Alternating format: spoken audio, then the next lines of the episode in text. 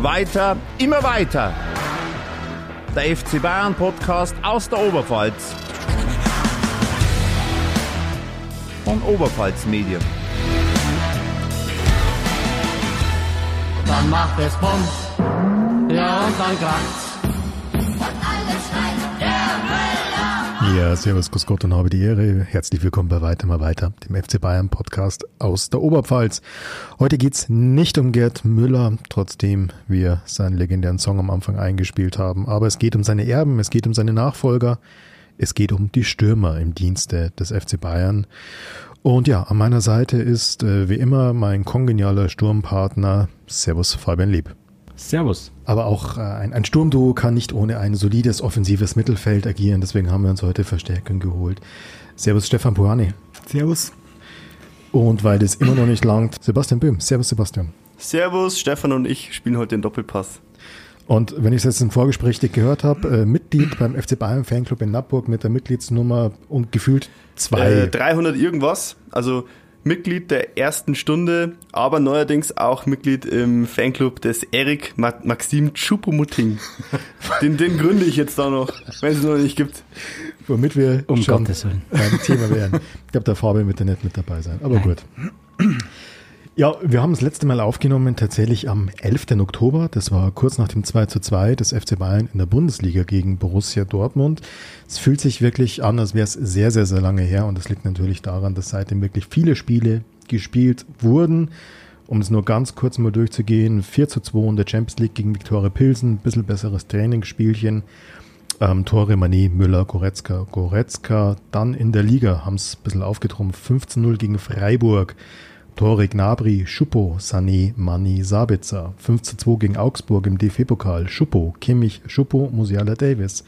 zwei zu null gegen Hoffenheim, Musiala und Choupo-Moting. Dann ein dreizehn null gegen den F C Barcelona, Champions League, Mané, Schuppo, Pavard. sechs zu zwei gegen Mainz, Gnabry, Musiala, Mané, Goretzka, Tell, Choupo-Moting. Und ein zwei zu null gegen Inter, Torschützen, Pavard und wer könnte das zweite Tor geschossen haben? Na, Fabian, weißt du das? Nee, habe ich verdrängt. Choupo-Moting. Ja, man sieht da schon ein bisschen ein Muster, glaube ich, kann man sagen. Acht Spiele, die letzten acht Spiele, neun Tore von Choupo-Moting. Dafür, dass wir in der letzten Folge noch, glaube ich, lang und breit darüber diskutiert haben, über den fehlenden Neuner und äh, dass der F C Bayern keinen solchen hat. Muss man sagen, sind die Statistiken gar nicht so schlecht. Und weil ich ja weiß, dass der Herr Lieb mir gegenüber etwas kritisch ist, was den Herrn Choupo-Moting angeht, nochmal kurz äh, eine Zahl, weil Zahlen lügen ja bekannten, bekanntlich nicht. Der Schuppo kommt in der Saison bisher bei etwas über siebenhundert gespielten Minuten auf zehn Tore, macht im Schnitt siebzig Minuten pro Torerfolg. Zum Vergleich, der nächstbeste Bayern-Spieler in der aktuellen Saison nach ihm ist Sané mit hundertvier Minuten pro Tor, der Tell mit hundertneun, der Musiala mit hundertdreizehn und dann Mané mit hundertfünfundvierzig Minuten pro Tor. Also es ist tatsächlich jetzt momentan auch der Bayern-Spieler mit der besten Quote an Tore pro Spielminuten. Und wenn ich es richtig äh, verstanden habe, Fabian, du bist aber trotzdem kein unumschränkter Choupo-Moting-Fan. Nein, also bevor das hier einen falschen Schlag bekommt. Äh, jetzt rudert er zurück. Ist nein, nein, nein, nein. Choupo-Moting ist in einer Bombenform und der Nagelsmann macht einfach alles richtig, indem er dem einfach spielen lässt. Wer so, wer in so einer Form ist, der muss spielen. Da kann man sich gerne mal auf Uli Hoeneß berufen. Der hat immer, the trend is your friend, äh, gesagt. Der hat es zwar anders gemeint, ähm, aber um es zu sagen, Choupo-Moting ist die heißeste Aktie, die der F C Bayern aktuell äh, zu bieten hat. Ich bleibe dabei, dass Choupo-Moting einfach zur richtigen Zeit am richtigen Ort war. Provokante These, er kam in die Mannschaft, als es nicht so gut lief, als Gnabry formschwach war, Mané formschwach, Sané hat zwar ab und zu mal getroffen, war aber auch nicht äh, der, der bis zu seiner Verletzung dann war. Was wäre denn passiert, wenn man einen Mathis Tell anstatt äh, Choupo-Motings da vorne reingestellt hätte? Als dann die ganze Mannschaft wieder ins Laufen gekommen ist, würde man dann jetzt vielleicht über das Wunderkind Mathis Tell sprechen, der auch jetzt äh, fünfzehn Tore in zehn Spielen erzielt hätte oder so in der Art und Weise.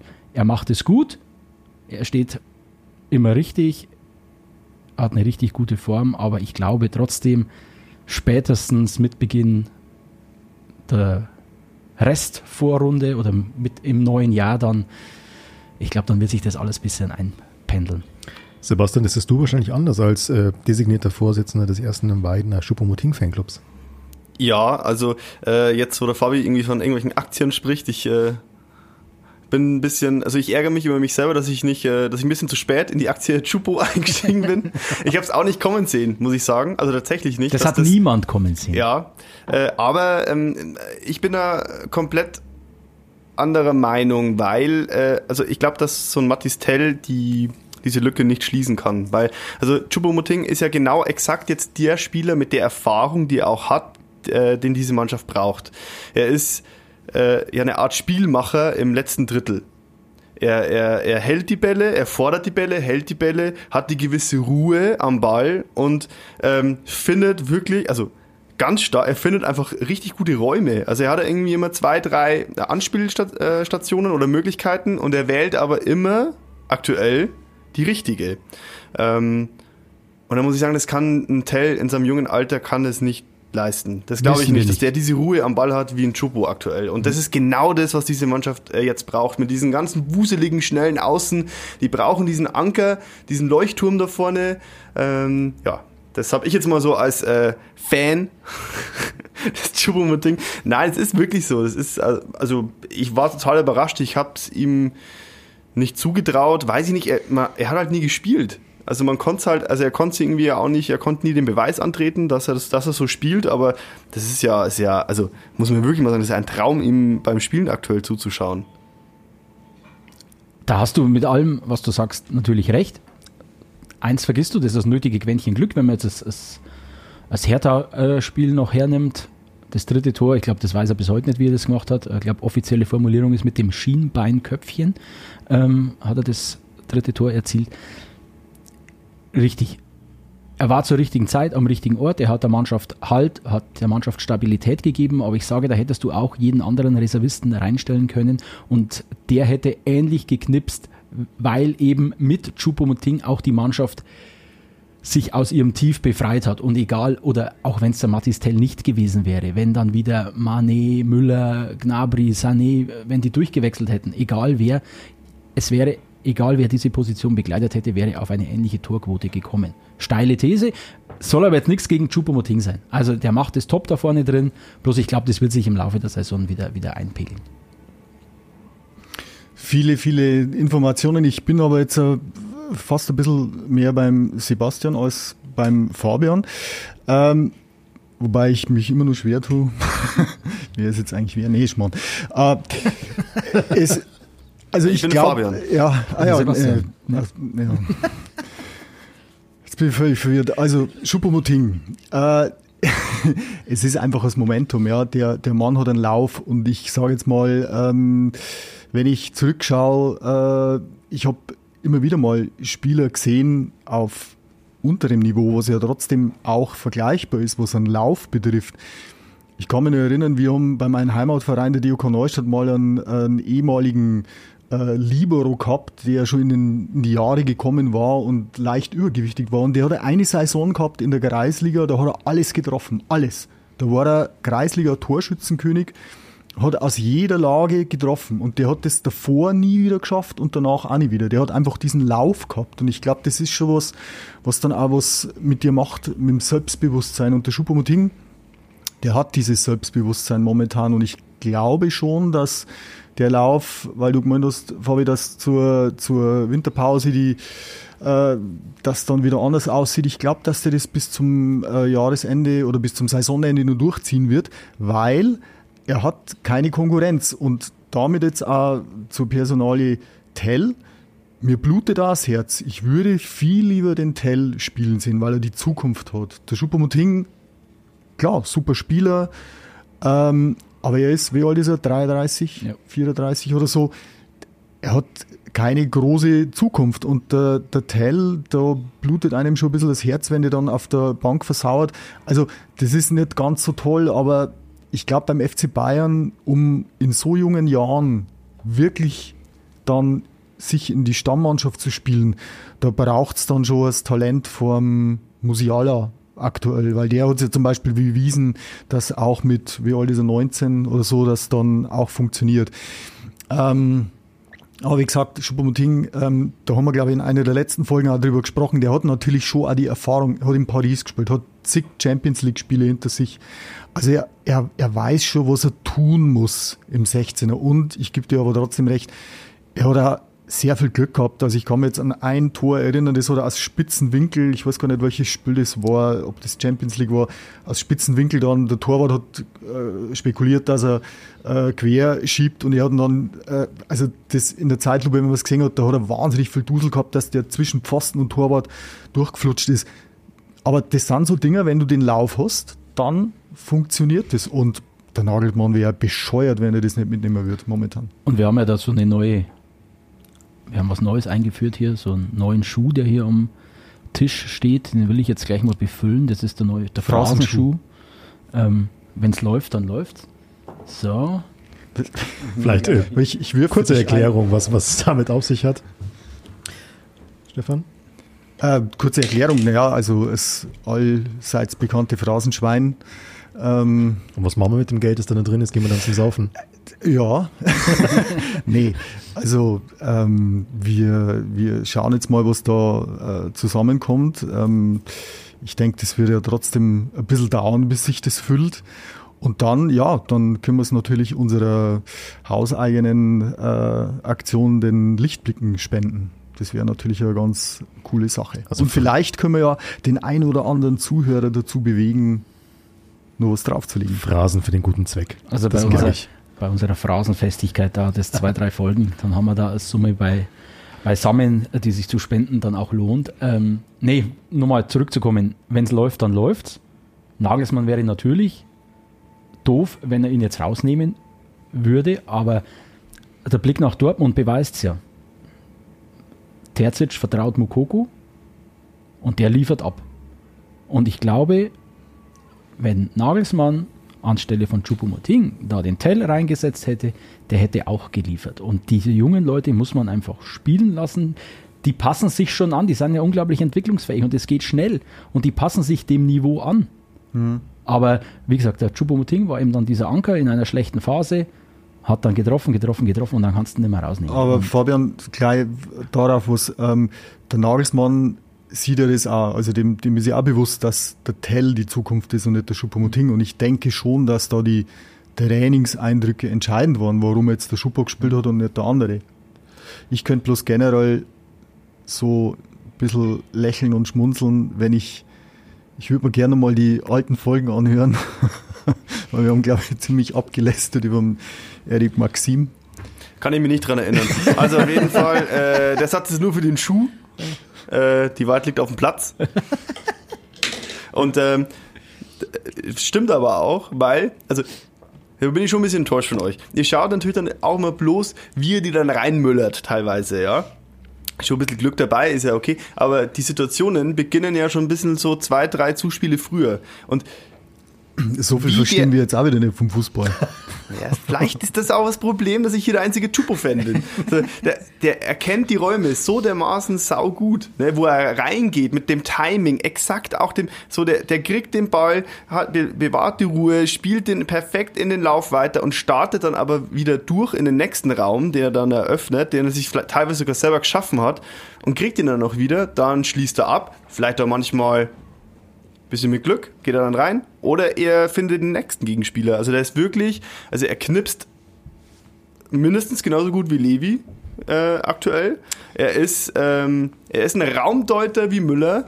Oh, und er ist ein Spielmacher aktuell. Muss oh. man einfach mal sagen. Und es ist doch, und es ist doch so, ich, ich sage auch ehrlicherweise, so, ich habe es ja auch nicht kommen sehen. Aber er spielt einfach so dermaßen gut. Was will man da machen? Und da, da lasse ich mir das dann auch nicht so ein bisschen wegdiskutieren mit, ja, glücklich teilweise, ja, ja, aber wie gut der auch dieser, der wird auch äh, spielen, wenn er die, wenn er zwei, drei Tore weniger gemacht hätte, die mit Glück reingegangen wären. Eins noch, äh, der Mathis Tell kann sich, ähm, der kann, natürlich ist er die Zukunft, aber da kann sich das jetzt mal ganz gut vom Choupo abschauen, wie es geht. So, der ist ja der gleiche Spielertyp. Und der hat, da bleibe ich dabei, der Mathis Tell hat diese Ruhe noch nicht am Ball und so, wie der Choupo aktuell kann er gar nicht haben. Der ist überhastet bei manchen Situationen, weil er einfach jung ist. Ich würde da sogar zustimmen und vorsichtshalber hier gleich mal äh, fünfzig Geld zum Reinschmeißen, weil das Glück musste halt auch erarbeiten. Und ich glaube, das ähm, hat er getan und das tut er.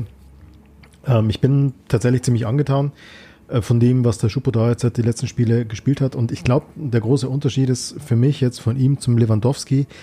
Ähm, der Schupo spielt, wa- spielt so gut oder ist momentan so erfolgreich, weil Nagelsmann ein anderes System spielt, weil sie einen anderen Fußball spielen und weil er damit klarkommt. Und Lewandowski war ja nicht damit klargekommen, dass ein ganz anderes System gespielt wird. Und ich glaube gerade, dass der Schupo so gut mit Sané, mit Mané, mit äh, Musiala, mit Gnabry und so weiter harmoniert. Müller will ich mal nicht reinnehmen, weil Müller-Lewandowski, das war noch eine ganz andere Geschichte.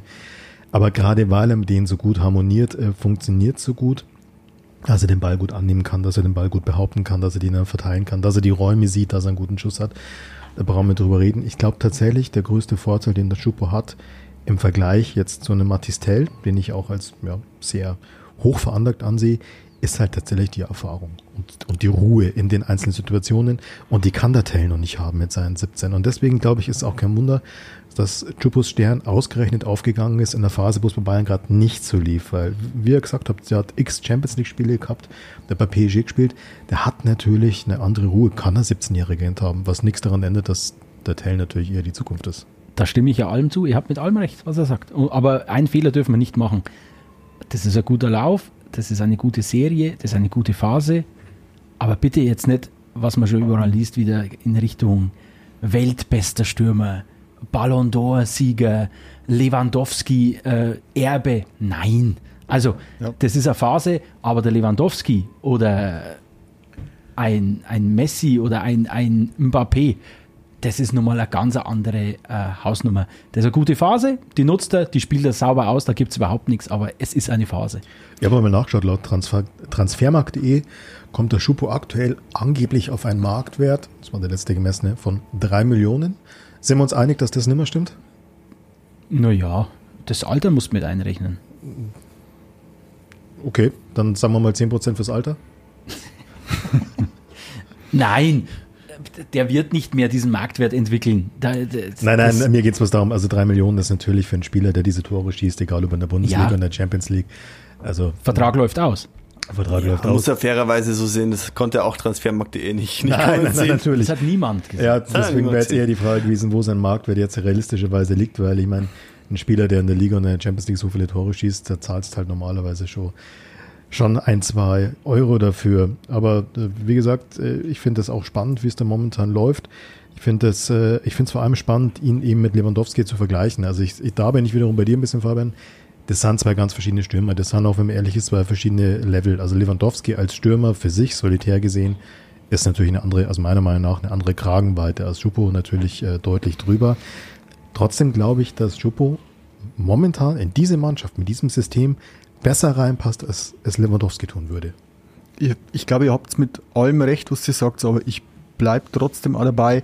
Das ist jetzt eine Phase, der hat einen Lauf und ich glaube, die, der Lauf geht, wie ich vorhin schon gesagt habe, vielleicht über die ganze Saison, aber länger wahrscheinlich auch nimmer. Schon allein aus dem Grund nicht, weil Bayern wahrscheinlich dann für nächste Saison irgendeinen Hochkaräter sich holt und dann so, sitzt er halt so wieder auf der Bank. Aus Großbritannien zum Beispiel. Und beispielsweise, ja. Und ich meine, eine These ist ja auch noch, also warum ähm, spielt der jetzt mit dreiunddreißig diese Supersaison und warum war er im Endeffekt im Paris äh, Bankdrücker und warum hat es bei seinen Stationen davor auch nicht so hundertprozentig geklappt? Also das hat ja auch Gründe. Es ist ja jetzt nicht so, dass der da vorher bei allen anderen Stationen geglänzt hat. Und äh, sitzt jetzt bei Bayern auf der Bank, unberechtigterweise. Ähm, ich glaube auch, dass er vom Niveau her äh, an Leute wie an Lewandowski nicht heranreichen kann. Aber nochmal, das Momentum ist absolut auf seiner Seite. Der hat einen Lauf und den musst du dann als Verein, als Mannschaft absolut ausnutzen. Alles andere wäre Wahnsinn. Also ich habe mich tatsächlich damals gefragt, als er bei P S G äh, ja, im Kader war, der wurde ja schon sehr respektiert von diesen ganzen äh, ja, Superstars wie Neymar, Mbappé und so weiter. So, die haben ihn wirklich ernst genommen. Also das war auf jeden Fall mein Eindruck. Und ich habe mir gefragt, okay, also Ich hätte die eher so ein bisschen eingeschätzt, vielleicht jetzt auch äh, vor, äh, mit vielen Vorurteilen gesprochen, aber ja, also was will denn der jetzt von uns und so? Also was macht der eigentlich in unserem Kader? So das, also das haben sich ja viele Leute von außen haben sich gefragt, was macht der eigentlich in dem Kader von P S G? Mhm. Aber wenn die über den gesprochen haben, so dann, dann hab, hatte man nie das Gefühl, dass die sich diese Frage stellen. Also der Und vielleicht sieht man jetzt auch, warum sie das so gemacht haben. Äh, der hatte schon Res- also die hatten schon Respekt vor ihm. Du, ich glaube, das ist ein exzellenter Fußballer, da braucht man nicht drüber reden. Aber ich glaube auch, dass der einen hervorragenden Berater, Manager hat. Weil ich habe mal gelesen, dass der Choupo-Moting bei all seinen Wechseln immer ablösefrei gegangen ist.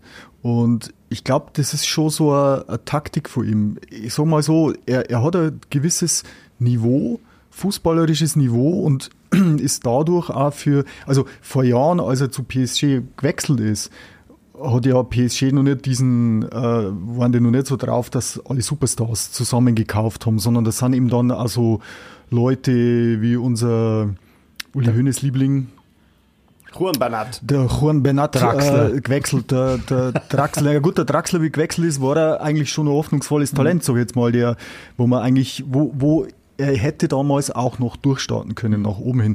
Aber es, es sind andere Spieler zu Paris oder haben bei Paris gespielt, wo man so gedacht hat, naja, okay, also die würden jetzt bei keiner anderen Spitzenmannschaft spielen. Und ich glaube, dass das einfach immer geschickt war von seinem Berater, dass der den, den Spieler eben dann solchen Vereinen angeboten hat und Paris hat halt dann äh, zugeschnappt. Keine Ahnung, vielleicht macht er Eingeständnis vom Gehalt.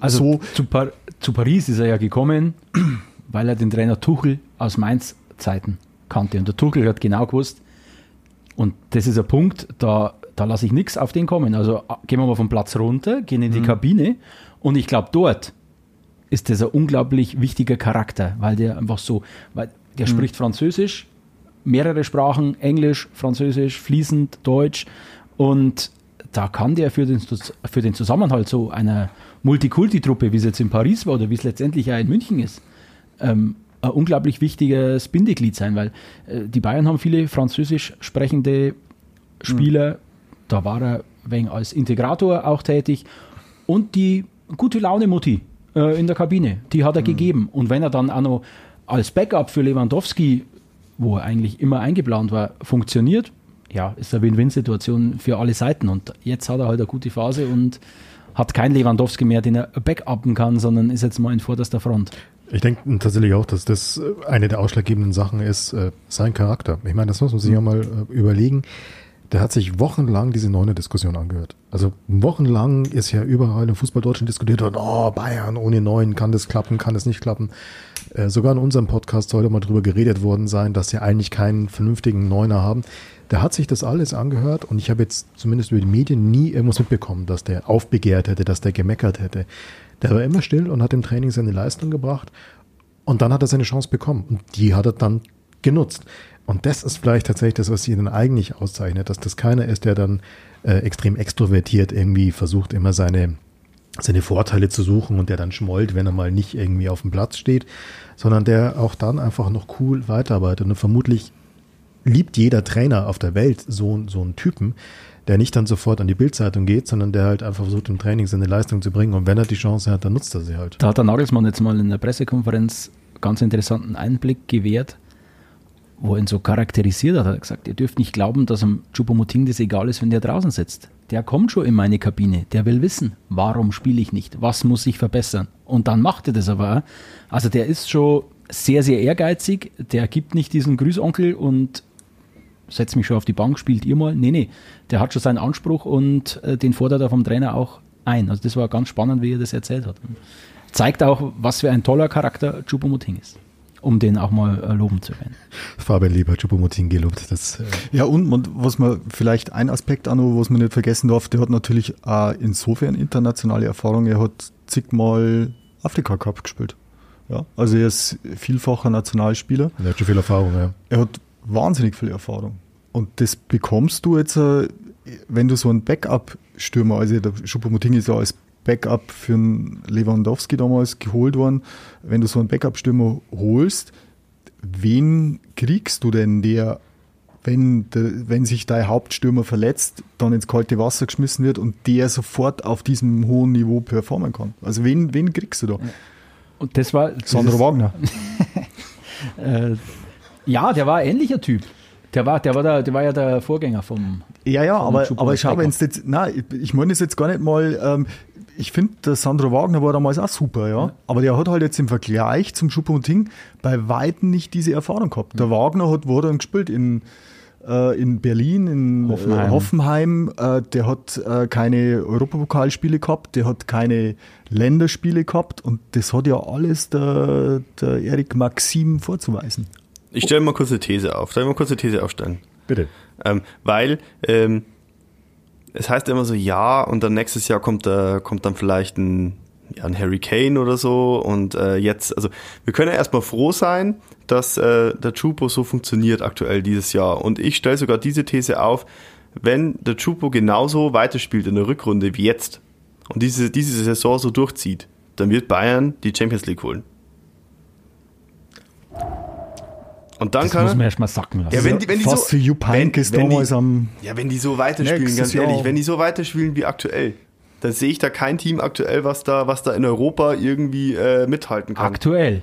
Wir, aktuell. Haben, wir haben jetzt eine, eine, eine ja, Kompo- so. Komponente, wo wir alle nicht wissen, wie sich die auswirken wird. Und dann, und dann kann er gerne wieder sein Form, äh, sein, sein ja. Formhoch verlassen.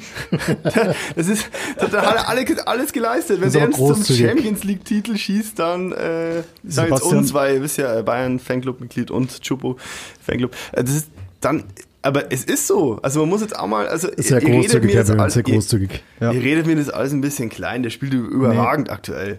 Ja, macht er, aber Sebastian, blende mal zurück, genau ein Jahr.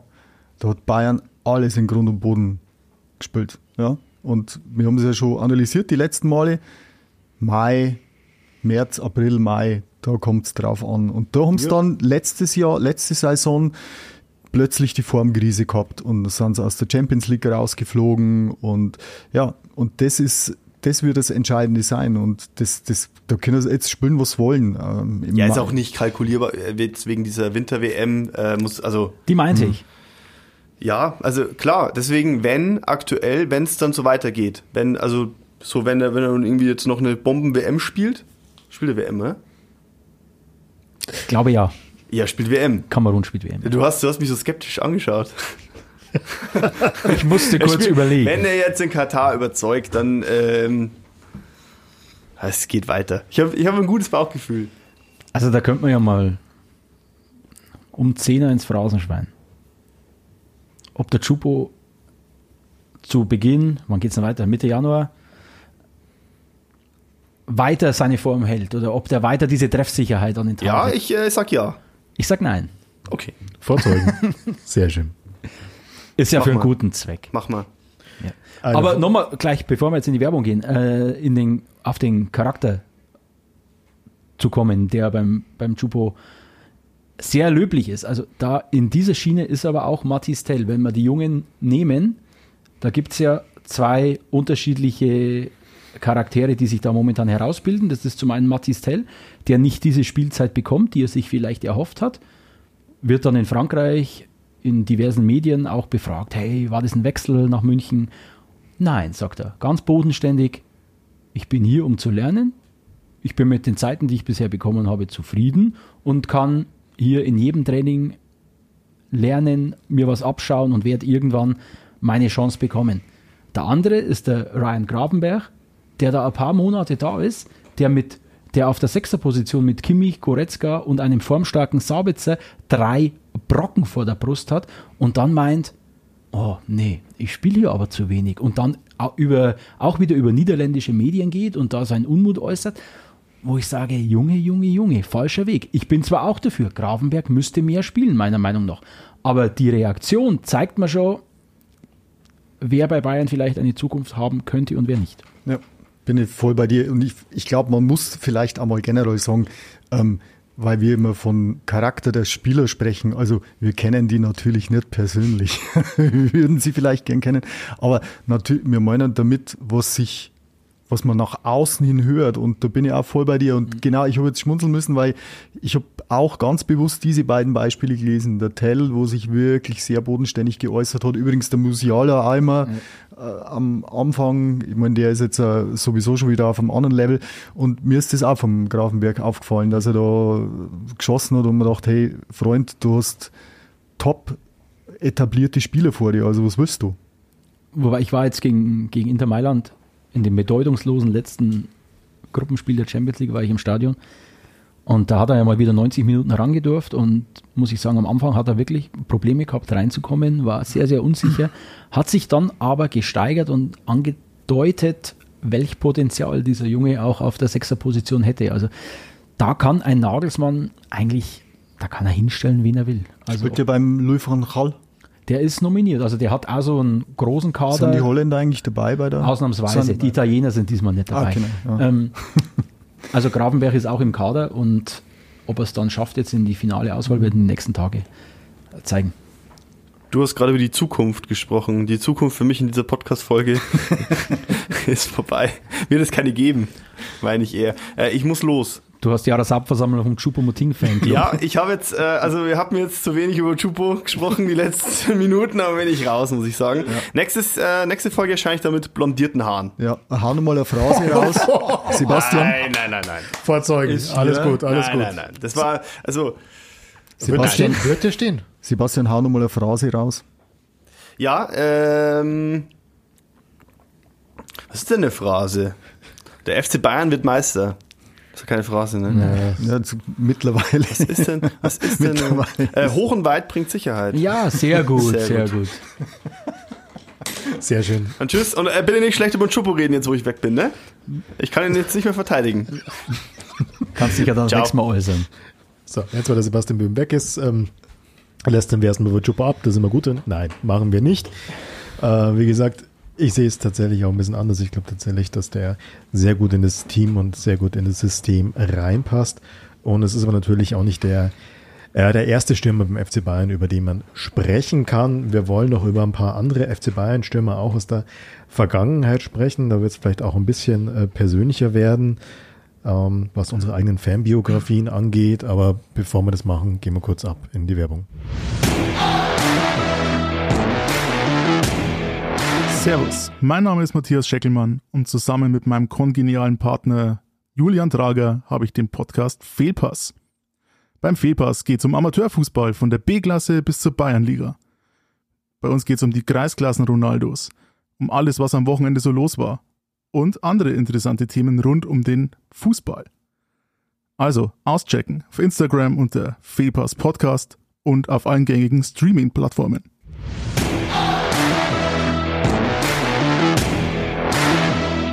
Da sind wir wieder zurück bei Weiter mal weiter, dem F C Bayern Podcast aus der Oberpfalz. Das Thema Maxim, Eric Maxim Choupo-Moting haben wir, glaube ich, einigermaßen eingehend beleuchtet. Unser Hardcore-Choupo-Fan Sebastian Böhm hat das Mikrofon mittlerweile verlassen.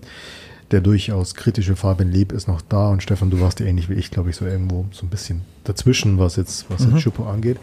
Aber vorhin schon angedeutet, Choupo ist ja nicht die erste Stürmerpersonalie beim F C Bayern, über die man trefflich reden kann und trefflich streiten kann. Ähm, da gleich mal die Frage in die Runde geworfen. Wer sind dann so die markantesten, die spannendsten Stürmer, die euch so einfallen? Also der F C Bayern war ja immer ein Stürmerverein. Deswegen ist diese Phase vielleicht aktuell auch so spannend. Und eigentlich macht der Choupo das ein bisschen kaputt. Sebastian, bitte verzeih mir, wenn du das hörst.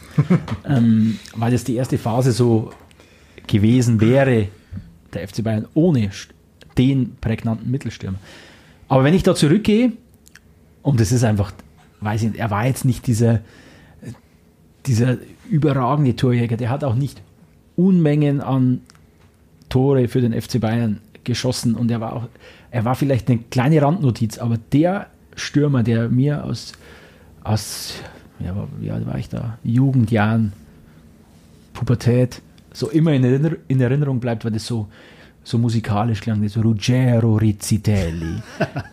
Also dieser Name, den habe ich geliebt damals. Der war jetzt nicht, der war immer im Schatten, der hat mit Klinsmann gespielt, mhm. äh, mit, wer war da noch dann? Da war dann Elber, glaube ich schon, mhm. äh, Janke. Der war immer ein wenig so hinten dran, aber das war so ein kleiner Italiener, wuselig, das ist richtig, dieses Ruggero, Rizzitelli. Ah, hat Traum. Sich damals der Trapattoni gewünscht, oder? Den hat der ja. Trapattoni, der ist, glaube ich, mit Trapattoni gekommen und mit mhm. Trapattoni dann wieder gegangen. Und er ist nach Bayern übrigens in der Versenkung äh, verschwunden, habe ich nachgeschaut. Okay. Der ist nochmal, oh, schlag mich tot, äh, aus München, glaube ich, nach Piacenza gewechselt.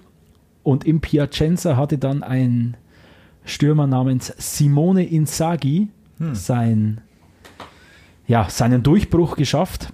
Den habe ich jetzt kürzlich das erste Mal live erlebt als Trainer von Inter Mailand in, in München. Und dadurch hat äh, Rizzitelli dort auch nicht mehr Fuß gefasst und ist dann irgendwo in der Serie C in der Versenkung verschwunden. Aber das ist so ein Name, wenn ich an prägende Stürmer meiner Jugend äh, denke, muss ich immer... Wie gesagt, nur der vom kleine, Namen her. Der kleine wuselige Italiener, ich habe gerade nachgeschaut, ist übrigens knappe eins achtzig gewesen. Ja, eben sage ich doch. Aber Rizzitelli war damals, gut im Vergleich zum Janka, der, der war aber damals ähm, jetzt auch nicht mehr der Jüngste, oder? Der war schon jenseits der dreißig mhm. bei Bayern. achtundzwanzig würde ich jetzt schätzen, ja? Okay. Ohne es zu wissen, wie alt er war, als er zu Bayern gekommen ist. neunundzwanzig. Ja, mhm. aber das war so der. Besten Stürmeralter. Ja. Ja, spannende Zeit. Stefan, wie schaut es bei dir aus? Ja, also es ist immer, finde ich, ich tue mir da extrem schwer, also bei dieser Vielzahl von Stürmern, die man hat. Und ich habe deswegen, äh, ich habe das irgendwie unterteilt bei mir. Ich habe Herzensstürmer, also einfach Stürmer, die, ja, jetzt wie der Fabian schon gesagt hat, Rizzitelli, da geht immer das Herz auf. Und ich habe auch ein paar so Namen, die ich halt einfach gern spielen habe sehen oder die mir sympathisch waren, warum auch immer, keine Ahnung. Und dann auch super Stürmer, die aber nicht mein Herz erobert haben. Das ist die andere Kategorie. Dann Stürmer, denen ich es gegönnt hätte, die es aber nicht geschafft haben. Oder Stürmer, die für mich gar nicht gingen. Also so denkt. Detailliert habe ich mich jetzt nicht vorbereitet. Aber ich werde dann, die ich Kategorien hab, sind gut, da fällt mir zu jeder Kategorie mindestens einer ein. Ich habe auch genau einen also, Namen vorbereitet. Also von den Herzensstürmern natürlich, ich meine, ist ja ganz klar an allererster Stelle äh, Gerd Müller. Das ist einfach mein ja, Idol, Fußballer-Idol. Das ist so, das war einfach für mich der perfekte Stürmer und ja, da führt nichts dran vorbei. Und dann eben so Leute wie ja, Thomas Müller, ist der Thomas Müller eigentlich ein Stürmer? Das ist die große Frage. Für mich ist er eigentlich immer mehr so Mittelfeldspieler. Also offensiver Mittelfeldspieler. Mittelfeldspieler. Äh, Giovanni Elber, ganz, also das war so meine Hardcore F C Bayern Champions League, da war alles nur im Free T V, ähm, damals unter Ottmar Hitzfeld, als in der einen Saison Effenberg gekommen ist und äh, der Brazzo, glaube ich, und haben es richtig, Jens Jeremis, da haben sie richtig gute Einkäufe gehabt und unter anderem eben dann Giovanni Elber aus dem magischen Dreieck rausgelöst. Aber das ist jetzt ein Herzensstürmer von dir. Absolut, ja. Giovanni also Elber. Den kann ich bei mir gleich in die nächste Kategorie tun. Ähm, guter, bis sehr guter ja. Stürmer, der nicht mein Herz erreicht hat. Okay. Kann ich nicht beschreiben, warum. Ja. Er war Bombenstürmer, brauchen wir nicht drüber reden, aber mit dem, ich weiß nicht. Ja, da bin ich komplett der, beim Stefan. Der geht auch bei mir, der geht mir vorbei, wenn Giovanni, ja, okay. Ja, bei, bei mir ist das komplette Gegenteil, Stefan. Ich ja. bin komplett bei dir, auch gerade was diese Champions League-Geschichte angeht. Der Elber war für mich auch damals, also auf dem Platz und neben dem Platz beeindruckend, war auch so ein bisschen immer Stimmungskanone, war ein bisschen Antreiber, war Fanliebling, ist in den Derbys gegen sechzig immer abgegangen wie Schmitz Katze. Kostet das jetzt eigentlich Geld? Selbstverständlich. Schmeiß mal rein. Ähm, und auch der Champions League zweitausendeins darf man ja nicht vergessen. Hier haben wir die Spiele nochmal, also die Ergebnisse nochmal angeschaut. Die wären gar nicht ins Finale gekommen ohne Elber, der der quasi im Halbfinale Real Madrid mehr oder minder im Alleingang erlegt. Also der hat die wichtigen Tore gemacht, ganz oft, war wirklich ein Antreiber, hat war wirklich auch ein, ein Fanliebling. Also der war für mich schon für diese ganze Phase damals, zweitausendeins, dieser ganze Wahnsinn mit dieser Last-Minute-Meisterschaft und alles. Für diese Phase steht bei mir sinnbildlich schon Giovanni Elber. Also für mich ist das auch ein absoluter Herzensstürmer. Ja, aber nochmal, ich glaube wirklich, weil du jetzt gesagt hast, der Elber... Du kannst es nicht, dir Nein, nicht erklären. Kann, kann man nicht erklären, aber der ist mir irgendwie und, jetzt im Rückblick egal. Klingt ja, jetzt hart, ja, ja, ja. aber Bombenstürmer ne, hat viele wichtige Tore geschossen. Mir, mir Alles. Geht, mir geht es zum Beispiel mit, es klingt jetzt wirklich blöd, aber mit Ribéry und Robben so. Also ich habe größte Bewunderung. Aber gerade der Arjen Robben, der hat nie so richtig... mein Herz, mein Fanherz erreicht. Gott, der hat ja nie ein wichtiges Tor geschossen. Nee, nee, nee, aber, aber gerade das, äh, das verlorene Finale daheim, ja, da hat er äh, kurz davor sind es, ich bin mir jetzt nicht sicher, ob es stimmt, aber gegen Dortmund war da ein Spiel, da hat er einen Elfmeter verschossen und hat dann im, in der Verlängerung gegen Chelsea auch wieder einen Elfmeter verschossen. Und da habe ich mir gedacht, ah, du Egoist, Mensch, warum musst du jetzt den Elfmeter schießen? Gegen Dortmund war es die Szene, wo dann Subotic auf ihn zurennt und er kniet so am Boden ja, ja. und der Subotic teufelt ja. so auf ihn rein. Das war die Szene. Aber nochmal, ich kann es mhm. auch nicht erklären, warum das so ist. Oder Roy Mackay oder selbst der Luca Toni, der eigentlich von der, von der Anlage her da so ein Spaßvogel und so, aber so richtig ja, schnackelt bei Toni, Luca Toni bin ich bei dir. Guter Stürmer, hat nie mein Herz erreicht. Bei Robben sie ist tatsächlich anders und mhm. zwar gerade weil der durch dieses Tal der Tränen ist, gerade weil der auch ausgepfiffen wurde und weil der nicht den einfachsten Stand hat und weil er auf Deutsch gesagt Scheiße baut hat und weil er dabei rausgekommen ist und weil er sich da mhm. selber rausgearbeitet hat und am Ende des Tages halt dann ja ein Champions League Finale entschieden hat. Also ich finde diese, das finde ich wesentlich spannender, wenig, also wesentlich eindrucksvoller wie, um den Namen gleich in unseren Raum zu werfen, wie ein Robert Lewandowski, mhm. der für mich immer eher so eine Maschine war, Torgarant, Äh, unglaublich guter Spieler, brauchen wir nicht drüber reden. Kein Spieler fürs Herz. Kein Spieler fürs Herz. Wo er gegangen ist, dachte ich mir, ja schade, jetzt muss jemand anders kommen, der Tore schießt. Mehr habe ich mir dahin gedenkt. Ganz krass formuliert, als es geheißen hat, Barcelona bietet fünfundvierzig plus x Millionen für Lewandowski. Hast du auch gedacht, ich fahre den Habe ich meinen Schubkarren äh, genau. ja. aus der Garage geholt und wollte nach München, hätten eingepackt und hätten runtergefahren. Genau, ich ja. Aber, aber wo jetzt bei Robben nochmal, ich glaube, da hat... Äh, irgendwann auch bei ihm ein Umdenken stattgefunden. Ja, ja. Da gab es ja nach dem Chelsea-Finale zweitausendzwölf, ich glaube, da gab es ja in der, in der direkten Anfangsphase der, der folgenden Saison, also zwölf dreizehn, wo ihn die eigene Kurve ausgepfiffen hat, wo sie ihn mhm. attackiert haben. Und da hat irgendwo bei ihm, da ist er wegen von seinem hohen Ross überspitzt formuliert jetzt runtergekommen. Ich war bei Chelsea, ich war bei Real Madrid, jetzt bin ich hier irgendwo in München gelandet. Bis dahin hatte ich den, das Gefühl, Robben niemals. Aber mit dem Gipfel dann zweitausenddreizehn, Siegtor im Champions-League-Finale, das ist natürlich eine Bilderbuchgeschichte. Wahnsinn. Aus dem Tal ganz nach oben.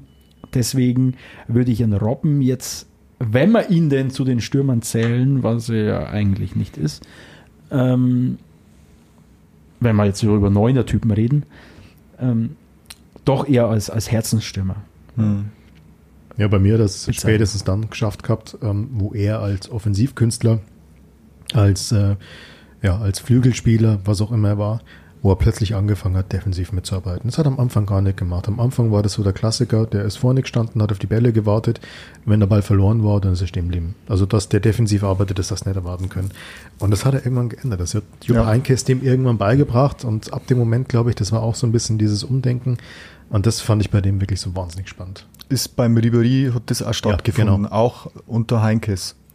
Was ich beim Ribéry, zu dem ich irgendwie eine Nicht-Beziehung hatte, war dann, ich war im, das letzte Spiel, jetzt lass mich überlegen, sein letztes Spiel für Bayern. War das, das, war das gegen Frankfurt, kann das sein? Frankfurt. Ist er, ist er eingewechselt worden, hat nochmal Tor gemacht, oder beide, also Robben und Ribéry. Es war klar, es ist sein letztes Spiel, mhm. er wird eingewechselt, er weint schon bei der Einwechslung, kommt dann rein und macht dieses Tor, rutscht auf Knien Richtung Trainerbank, bricht total in Tränen aus, alle fallen über ihn her. Ganz ehrlich, ich weiß nicht, ob es im Stadion einen gab, der da nicht auch mit den Tränen gekämpft hat. Das war so eine emotionale Geschichte, wo ich mir gedacht habe, okay, du warst, du warst echt dabei. Ja, aber nochmal, man hm. kann es, glaube ich, nicht erklären, Richtig. was so seine... Das hatte ich bis dahin auch nicht am Schirm. Ich, ja. ich wollte nämlich, ich weiß von einer der letzten Folgen, dass du dem Spieler, den ich jetzt gleich nenne, wirst, ziemlich äh, kritisch gegenüberstehst. Aber einer meiner Herzensstürmer ist auch der Carsten Janker. Ja. Der, der, war, der war damals, na, also der Carsten Janker ist immer so verschrien als, als Rumpelfußballer, aber wenn man sich so Szenen anschaut nochmal, ähm, der hat dann schon auch so Sachen drauf gehabt, wo er dann den Ball ganz mit feinen Füßchen ja. über den Tormann drüber lupft und so. Und ich, natürlich, also man muss Abstrich machen, ganz klar, aber der war, das war irgendwie ein geiler Typ und mir hat das immer so gefallen, wenn, wenn so so, so, so Typen, denen man es nicht zugetraut hat. Ja, der, der Janker, wie damals verpflichtet worden ist, hat der Eider gesagt, ja, was wollen sie denn jetzt mit dem Janker? Also der in Österreich, der hat ein Tor geschossen, was soll das so? Ja, also ähnlich ging es mir zum Beispiel auch, wie der Oliver Bierhoff bei A C Mailand äh, Torschützenkönig von der Serie A geworden ist. Haben wir auch gedacht, der hat in der Bundesliga nie was gerissen und dann wird er Torschützenkönig von der Serie A. Hat mich auch gefreut, obwohl ich bei weitem kein Bio-Fan bin oder so. Aber der Janker damals, das war halt einfach auch dieses kongeniale Sturm da, der filigrane Elber und der hölzern wirkende Janker, der Holzfuß. Den, ja. der, den, den ist doch dann immer wieder geraten worden, er soll die Haare länger wachsen lassen. Ich habe nur deswegen jetzt gelacht, wo du den Namen Janker gesagt hast, weil es gibt wenig Namen, die man hört. Und man hat sofort im inneren Ohr einen weiteren Begriff. In dem Fall jemand sagt Carsten Janker. Fußballgott. Ja. Fußballgott. Ich habe übrigens mal versucht rauszufinden, wo das herkam. Ich habe es nicht äh, geschafft, äh, rauszufinden, wo dieser Spitzname bei ihm herkam. Äh, mir geht es aber ähnlich wie dir, Stefan. Ich schätze den schon sehr. Und zwar, weil ja, ich glaube, das war ein ehrlicher Fußballarbeiter. Der hat auch gewusst, dass er kein Künstler ist. Der hat auch gewusst, dass er kein Messi ist. Ähm, oder was weiß ich wer. Spontanes Quiz, welche Szene habt ihr im Kopf, wenn ihr an Carsten Janker denkt beim F C Bayern? Fallrückzieher, Champions League Finale hm. neunundneunzig gegen Manchester Man United. Ja, an die Latte. Latte. Mhm. Genau. Hätte er das geschafft. Erste Szene, die ich vom Janker im Kopf habe. Ja. Also ich, ich habe ihn tatsächlich aus den Derbys hier mhm. noch im Kopf. Da ist er auch immer total, total steil gegangen. Ich meine, Derbys waren ja damals äh, zu der Zeit eine Riesennummer in mhm. München. Also ich habe im Kopf, dass er ständig seinen Ring geküsst hat. Das habe ich allerdings genau. ziemlich affig gefunden. Und dann, als sich der Elber mal in so einen Teppich eingerollt hat ja. und ja. er drauf ge- gehämmert hat. Das, das ist so eine Sache, die ich immer im, nur im Gedächtnis habe, was ihn betrifft. Ja, der war halt Vollgas. Das fand ich halt geil. Ja. Der war halt, wenn der draufgekommen ist, dann gewusst, der macht Dampf. Immer. Ja. Ja, und ich muss eine Personalie bringen, ich weiß nicht, ob ihr euch an den noch erinnert, oh, oh, aber das war, ein, das war ein geiler Fußball. Er war bloß eine Saison da und ist damals das erste Mal mit Stefan Effenberg zusammengekommen von Uerdingen, der Brian Laudrup, also der kleine Bruder von Michael Laudrup. Und das war ein genialer Fußball. Ich hab den so, ge- der hat damals in Uerdingen eine Saison gespielt, ich weiß gar nicht, wie die Uerdinger zu dem gekommen sind, aber der hat, das war so ein, ja, so ein Dribbler, so wie der Littbarski früher, so in der Richtung. Und Hast das, du das Zeit? War die Zeit, naja, nochmal, die erste Zeit, oder Effenberg damals bei Bayern war, das, war das Ende der achtziger, Anfang neunziger? So in dem Dreh müsste es ungefähr gewesen sein. Ja, also wenn ihr jetzt sagt, der Effenberg hat zweiundneunzig bei der E M schon Nationalmannschaft gespielt, vierundneunzig ist er dann aus der Nationalmannschaft geflogen, dann müsste es eigentlich so Ende der achtziger, Anfang der neunziger gewesen sein. neunzehnhundertneunzig. Und ist dann eben mit dem Effenberg zusammen zum A C Florenz gewechselt und blöderweise ist der A C Florenz abgestiegen und dann haben es beide eine Saison lang in der Serie, Serie B, B spielen müssen. Aber das war ein, das war ein richtig geiler Fußball. Also sagt, sagt euch, habt ihr den, habt ihr da ein Bild vor Augen? Also das war ein cooler, cooler Fußballer. Ich überlege gerade, weil das war wirklich, an diese Zeit sind meine Erinnerungen sehr, sehr, sehr, sehr blass. Da, da war es dann noch klar. Da war ich noch ganz jung, aber Brian Laudrup habe ich jetzt keine Szene vor, vor Augen, aber ich weiß, ein begnadeter, technisch höchst versierter Angreifer, der damals eigentlich nicht zum Rumpelfußball des F C Bayern gepasst hat. Wenn man so Anfang neunziger, hat man dann nicht schon mal eine Folge mit dem Rumpelfußball, Anfang der neunziger? Der hat auch nicht viel Tore geschossen, nee. Aber das war einfach eine Augenweide, dem zuzuschauen. Ja, also der, der, der hat so, der hat auch so ein, so ein bisschen einen, der hat einen ziemlich tiefen Körperschwerpunkt gehabt. Also er hat so eine ganz komische Figur gehabt irgendwie und war so leicht gebeugt bei den Dribblings. Muss man echt auf YouTube Szenen anschauen. Aber das war genial, wie der die seine Gegenspieler umkurvt hat. Also war echt klasse. Und um vielleicht die Herzensstimme noch abzuschließen, also von meiner Seite her, Uli Hoeneß ist definitiv auch einer, weil ich habe das einfach geliebt. Also ich muss dazu sagen, da war ich ein kleines Kind und vieles, was ich jetzt vom Hoeneß weiß, weiß ich über YouTube, aber wenn, wenn du dir so alte Länderspiele oder alte Europacup-Spiele auf YouTube anschaust, wie der geackert und gerackert hat und mit seiner Schnelligkeit und natürlich seine besten Spiele da gegen das Wiederholungsspiel gegen ähm, Atlético Madrid im Landesmeisterpokal und dann, glaube ich, einmal auch ähm, Landesmeisterpokal gegen Dresden, Dynamo Dresden, glaube ich, war es, wo er, wo er dann ein paar Leute umspielt und der Reporter sagt, jetzt hauen sie ihn um! Nein, er schafft es! Und das, das war, also Hoeneß war schon ein geiler Fußballer, das muss man schon sagen. Herzensstürmer füge ich noch an, äh, Roy Mackay. Mhm. Echt? Bei dir? Ja. Anfangs sehr, sehr skeptisch, weil das eigentlich, wenn es den internationalen Fußball so Ende der neunziger, Anfang der zweitausender verfolgt hast, war Roy Mackay trotzdem ein großer Name. Deportivo La Coruña war damals in Spanien eine große Nummer, ist sogar Meister geworden. Und das müsste, hoffentlich kriege ich es wieder hin, zweitausendeins ist Bayern Champions League-Sieger geworden. zweitausendzwei, also zweitausendeins, zweitausendzwei sind sie in der Vorrunde der Champions League ausgeschieden, unter anderem an Deportivo La Coruña mit einem vierfachen Torschützen Roy Mackay, und dann ganz Uli Hoeneß-like holt Bayern mal diesen Roy Mackay. Das war für mich einfach ähm, ja, ein ganz, ganz großer Transfer. Konnte nicht glauben, dass so ein großer Name zum F C Bayern kommt. Und der hat dann abgeliefert. Und das war noch für mich so ein Neuner der ganz alten Schule. Und mit Roy Mackay verbinde ich das schnellste Tor der Champions League ja, ja, Geschichte. Vorbereitung? Brazzo. Brazzo. Vom Ampfiff weg, in, innerhalb acht Sekunden, neun Sekunden, sowas, äh, tankt er sich gegen Real rechts durch und dann in der Mitte ist Mackay der Abnehmer. Ja. Das ist so. Aber den habe ich in Erinnerung als wirklich klasse, bodenständigen, ehrlichen Torjäger des F C Bayern. Nächste Kategorie. Stürmer, Superstürmer, die das Herz nicht erobert haben. Also die man aber trotzdem irgendwie nicht auslassen kann, weil es halt einfach Weltklasse Leute waren. Ja gut, Lewandowski haben wir schon gesagt. Ja. Ja. Bei uns allen drei. Das sagt ja schon einiges. Ja. Ja. Wenn wir alle, alle drei einer Meinung sind, das heißt was. Kommt selten vor. Kommt selten vor. Für mich auch Karl-Heinz Rummenigge. Karl-Heinz Rummenigge war in seiner besten Zeit, war der wahrscheinlich einer der weltbesten Stürmer, muss man so sagen. Also in der Zeit, wo er zu Inter Mailand gewechselt ist, kurz davor zusammen dann bei den Bayern mit Paul Breitner, kongeniales Duo. Ähm, aber ja. Rummenigge ist für mich der Sanierer des F C Bayern. Ja. Durch seinen Wechselgang. Wird auch der Uli Hoeneß nicht müde, das zu betonen. Ja, ja.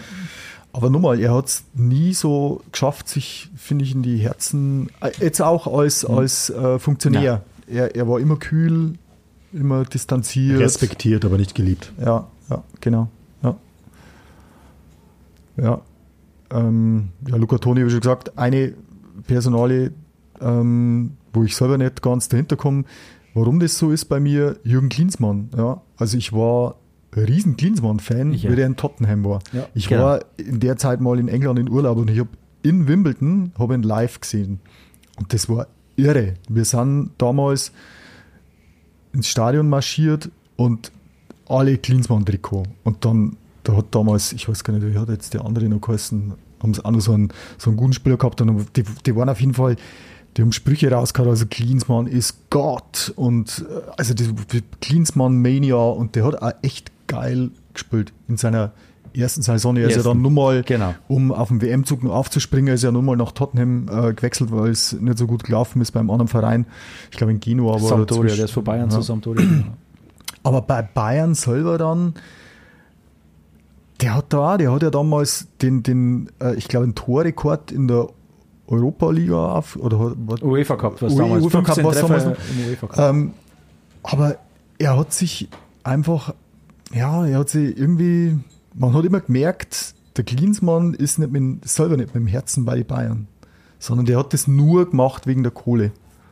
Dann war also, er damals schon so, jetzt muss man aufpassen, was man sagt, kann man irgendwie belangt werden hier? Nee, ähm, aber er war so, ja, so ein kalkulierender Mensch, versuche ich es mal ja. vorsichtig zu formulieren. Ich glaube ja, ja. Also ich, ich glaube schon. Ich meine, er hat in Tottenham wirklich geile Nummern. Das ist ja beschimpft worden als Diver, also als einer der Das ist doch die Szene, die habe ich von Klinsmann immer, werde ich immer vor Augen haben.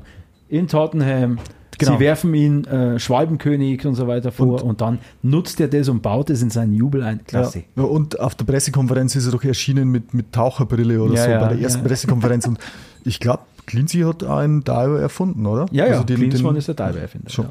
Und also das war damals echt geil, was da war. Und mich hat das damals auch ein bisschen schon gestört, dass der dann gegangen ist.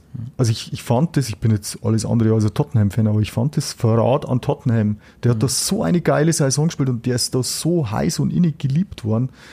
Und dann geht er, weil der Hoeneß halt einen Geldbeutel aufmacht. Obwohl er es wahrscheinlich, obwohl er die Schäfchen schon lange im Trockenen Jawohl, hatte. Jawohl, ja. Also wenn wir so weitermachen, brauchen wir einen neuen Schuh. Ja, aber ich glaube, dass der Klinsmann schon, also mir geht es ähnlich, Herzenstürmer war es nie, ähm, war nie einer, wo ich jetzt irgendwie äh, traurig war, wo er dann gegangen ist. Ähm, ich glaube, der war aber schon so ein bisschen der Prototyp von so einem modernen Musterprofi. Also ich traue dem schon zu, dass er der seine Karriere, seine geplant Karriere hat. komplett geplant hat. Ich glaube, dass der auch auf seine Physis perfekt geachtet hat. Ja. Also ich glaube, das war ein absoluter Vollprofi, aber ich bin bei dir. Man hat jetzt nie den Eindruck, dass er jetzt emotional mhm. so was dabei ist. Und ich, beim Klinsmann geht es mir ein Stück weit ähnlich wie bei Uli Hoeneß und wie bei Karl-Heinz Rummenigge. Mir fällt es so ein bisschen schwer, wirklich den Spieler Klinsmann von dem zu trennen, was man seitdem von hm. ihm gehört hat oder was ein Bild man seitdem von ihm oder von ihm gehört hat. Also mir fällt es schwer, was über den Spieler Uli Hoeneß zu sagen, den ich auch bloß von YouTube-Videos kenne, ohne automatisch im Kopf zu haben, wie er bei der Jahreshauptversammlung irgendeinen Fans anbrüllt. Hm. Äh, mir fällt es schwer, über den Spieler Klinsmann zu reden, ohne dann an seine eher erfolglose Zeit als Trainer beim F C Bayern hm. zu denken. Also da tue ich mir schwer, das auseinanderzuhalten. Das ja. geht mir beim Klinsmann ähnlich.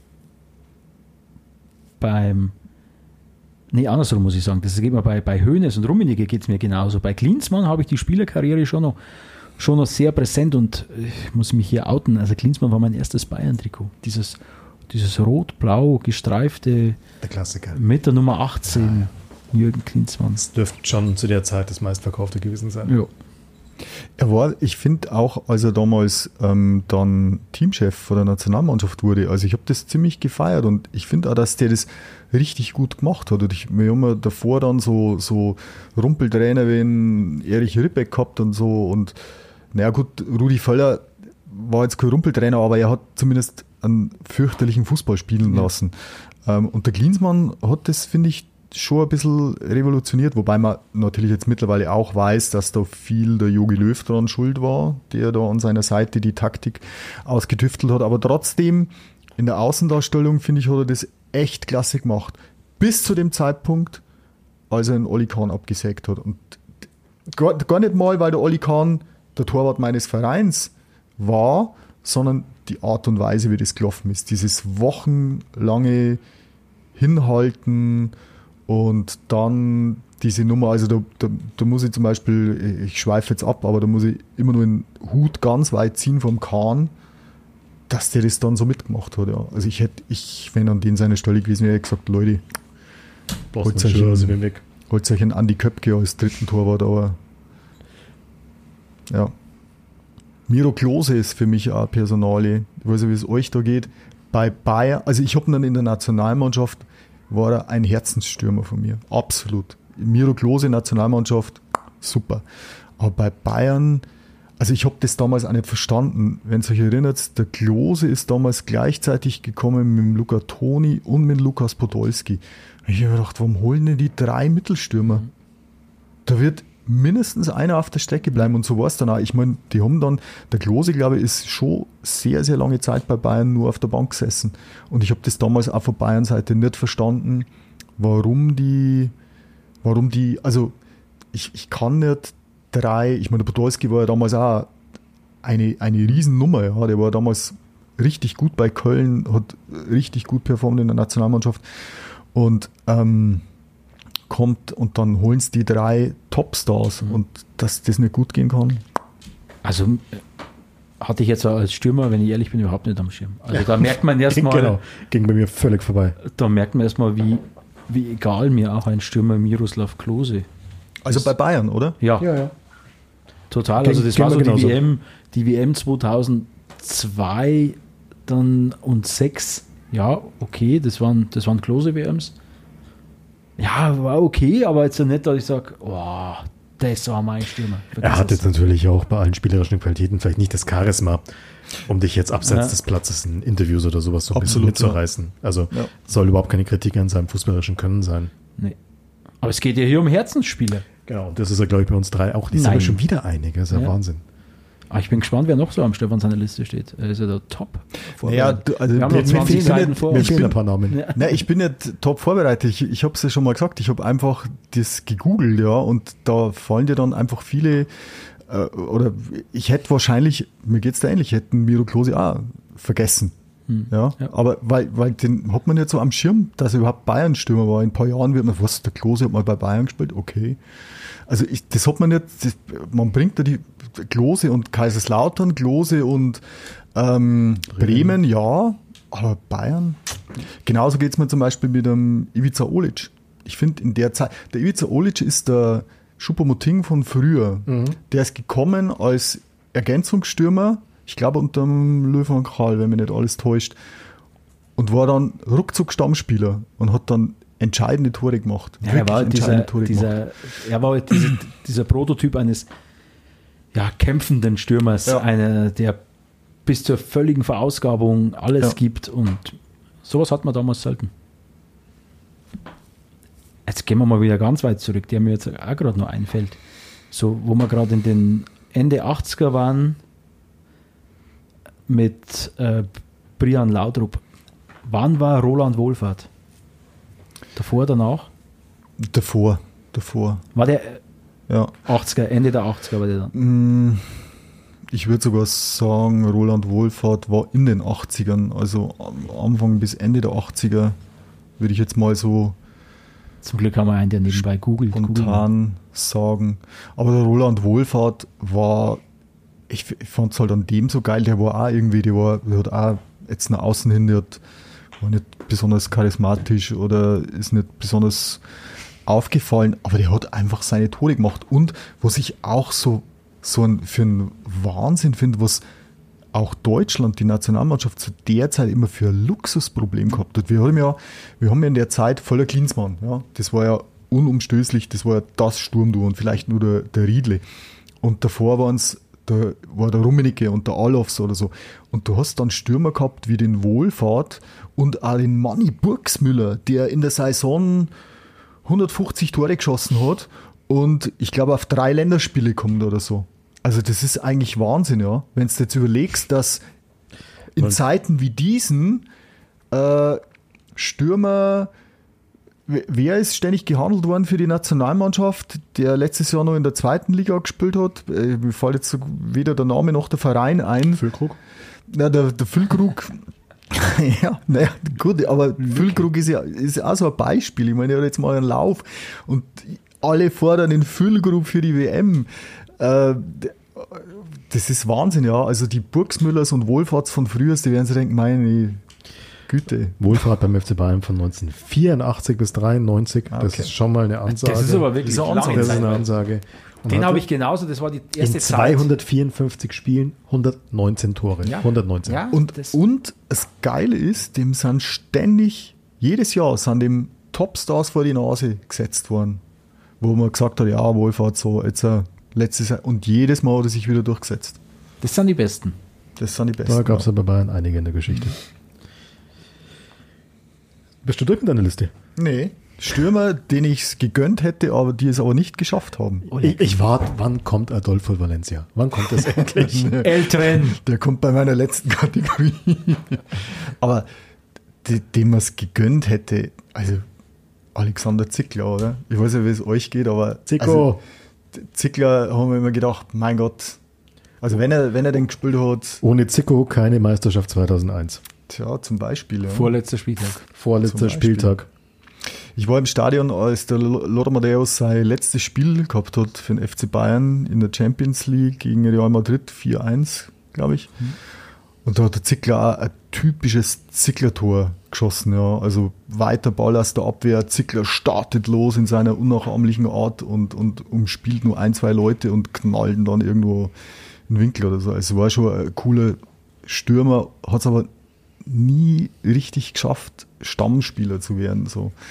Ja, genauso ebenso wie Leute wie der Roque Santa Cruz. Oh, also, also, Herzensstürmer. Ja. Hier sind wir, Herzensstürmer. Ja. Ich rocke. Ja. Das war so Mathis Tell zu seiner Zeit, als er zu Bayern gekommen ist. Ach, junger, wie, wie alt war der, als er aus Paraguay gekommen ist? siebzehn, achtzehn, so um den Dreh. Mhm. Der hat ein bisschen gebraucht. Aber dann, das war. Ja, man kann verstehen, warum ihn die weiblichen Fans äh, ganz gut fanden. Aber wenn man jetzt mal aufs, aufs Sportliche äh, blickt, das war auch äh, kopfballstark. Rechts wie links.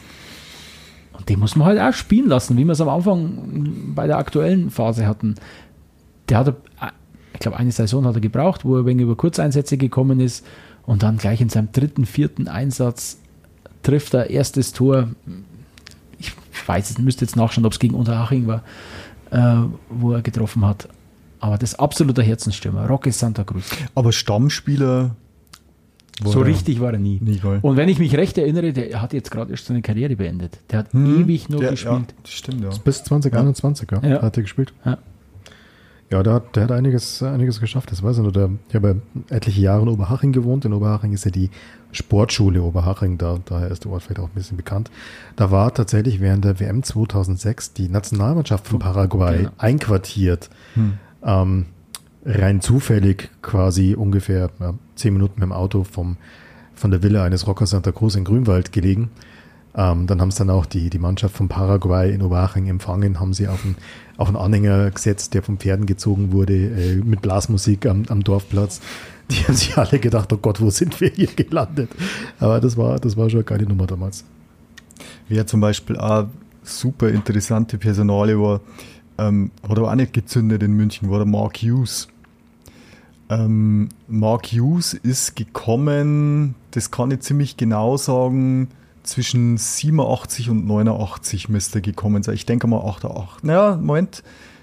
Ich glaube im Winter sieben, Saison siebenundachtzig, achtundachtzig. Ich weiß es aus dem Grund so genau, weil da war mal eine Aktion, da hat der für Wales ein Länderspiel gemacht und dann am selben Tag hat Bayern Abend, müsste lügen, D F B-Pokal oder Europapokal gehabt und der Hoeneß hat ihn dann einfliegen lassen.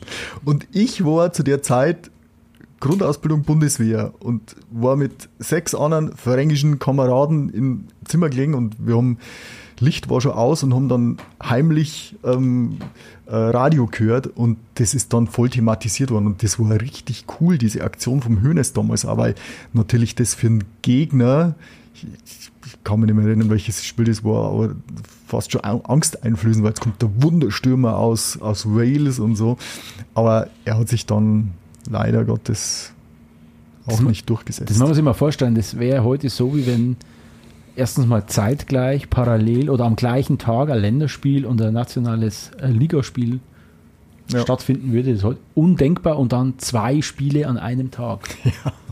Also das sind alles, da, da wirst heutzutage von, von Eltern verprügelt, wenn es heißt,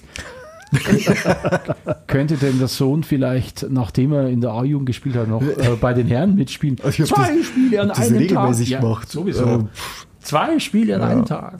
Ja. Ja.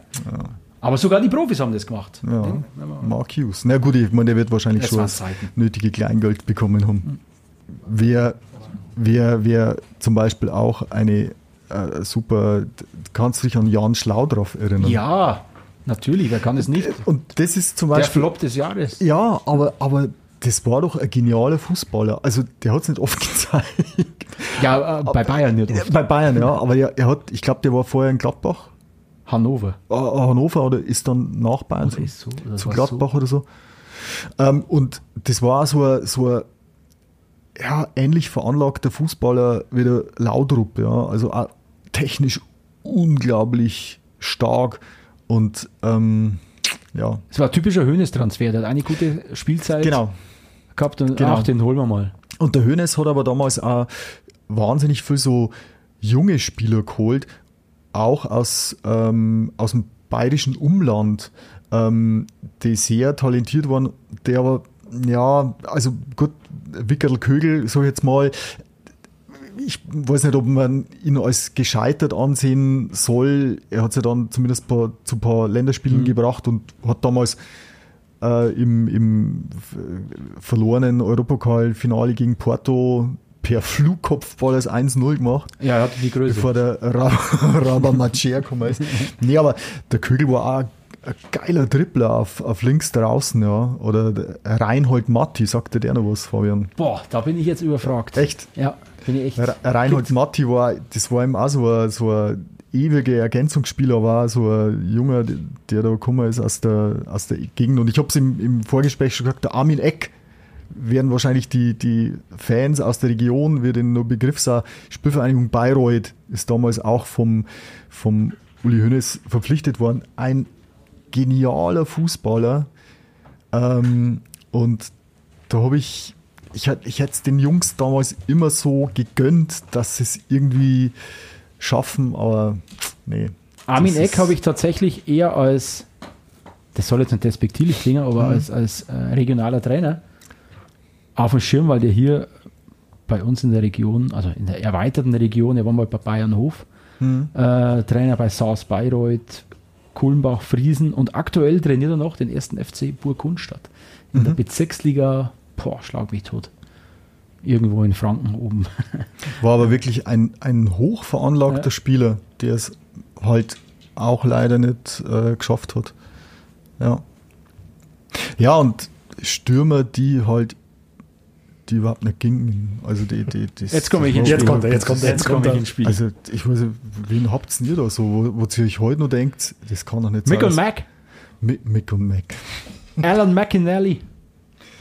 Wobei der Alan McInally nur leichter zu ertragen war als der Radmilo Mihajlovic. Radmilo Mihajlovic. Das ist, das ist wie Ruggero Rizzitelli. Der Name ist Hammer. Radmilo Mihajlovic. Das, das ist aber so. Ich glaube, ich habe die Anekdote ja schon mal erzählt, oder? Mit Günther Eichberg damals, der Sonnenkönig, der äh, Präsident von Schalke null vier in der äh, Zeit. Wenn, dann habe ich nicht zugehört. Erzähl nochmal. Der hat, äh, der Mihajlovic ist damals eben Mick und Mac groß angekündigt. Ich glaube, im ersten Spiel haben es dann beide auch drei Tore geschossen oder so. Aber dann war relativ schnell, war es relativ schnell vorbei. Und gerade der Mihajlovic ähm, hat überhaupt nichts, die ganze Saison irgendwie überhaupt nichts auf die äh, zusammenbracht und, ähm, und jeder bei den Bayern hat sich schon gedacht, oh Gott, viel Einkauf, oh Mann, und so viel Geld ausgegeben, und dann kam Schalke null vier und hat den für sündhaft teures Geld den Bayern abgekauft. Also ich glaube, der Hoeneß hat einen Tag lang einen, einen Lachanfall gehabt in seinem stillen Kämmerchen. Ähm, das war irre, und bei Schalke hat er natürlich auch nichts gerissen. Auf der Liste habe ich nur ein paar. Bin gespannt. Zoll. Adolfo. Valencia. El Tren. El Tren. Alias.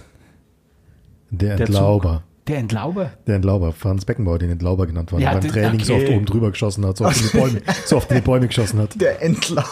Der Entlauber. Das hol ich noch nicht. Ja. Und dann kann man Franz Beckenbauer, sein Lieblingsspieler, auch noch. Ein Weltstürmer. Ja gut, da haben wir ja. den, den Schopperpapa. Der linke Fuß und der rechte Fuß. Der Schopperpapa. Jean-Pierre Papin, was war das für ein Weltstürmer? War der nicht sogar Europas Fußballer des Jahres? Ja.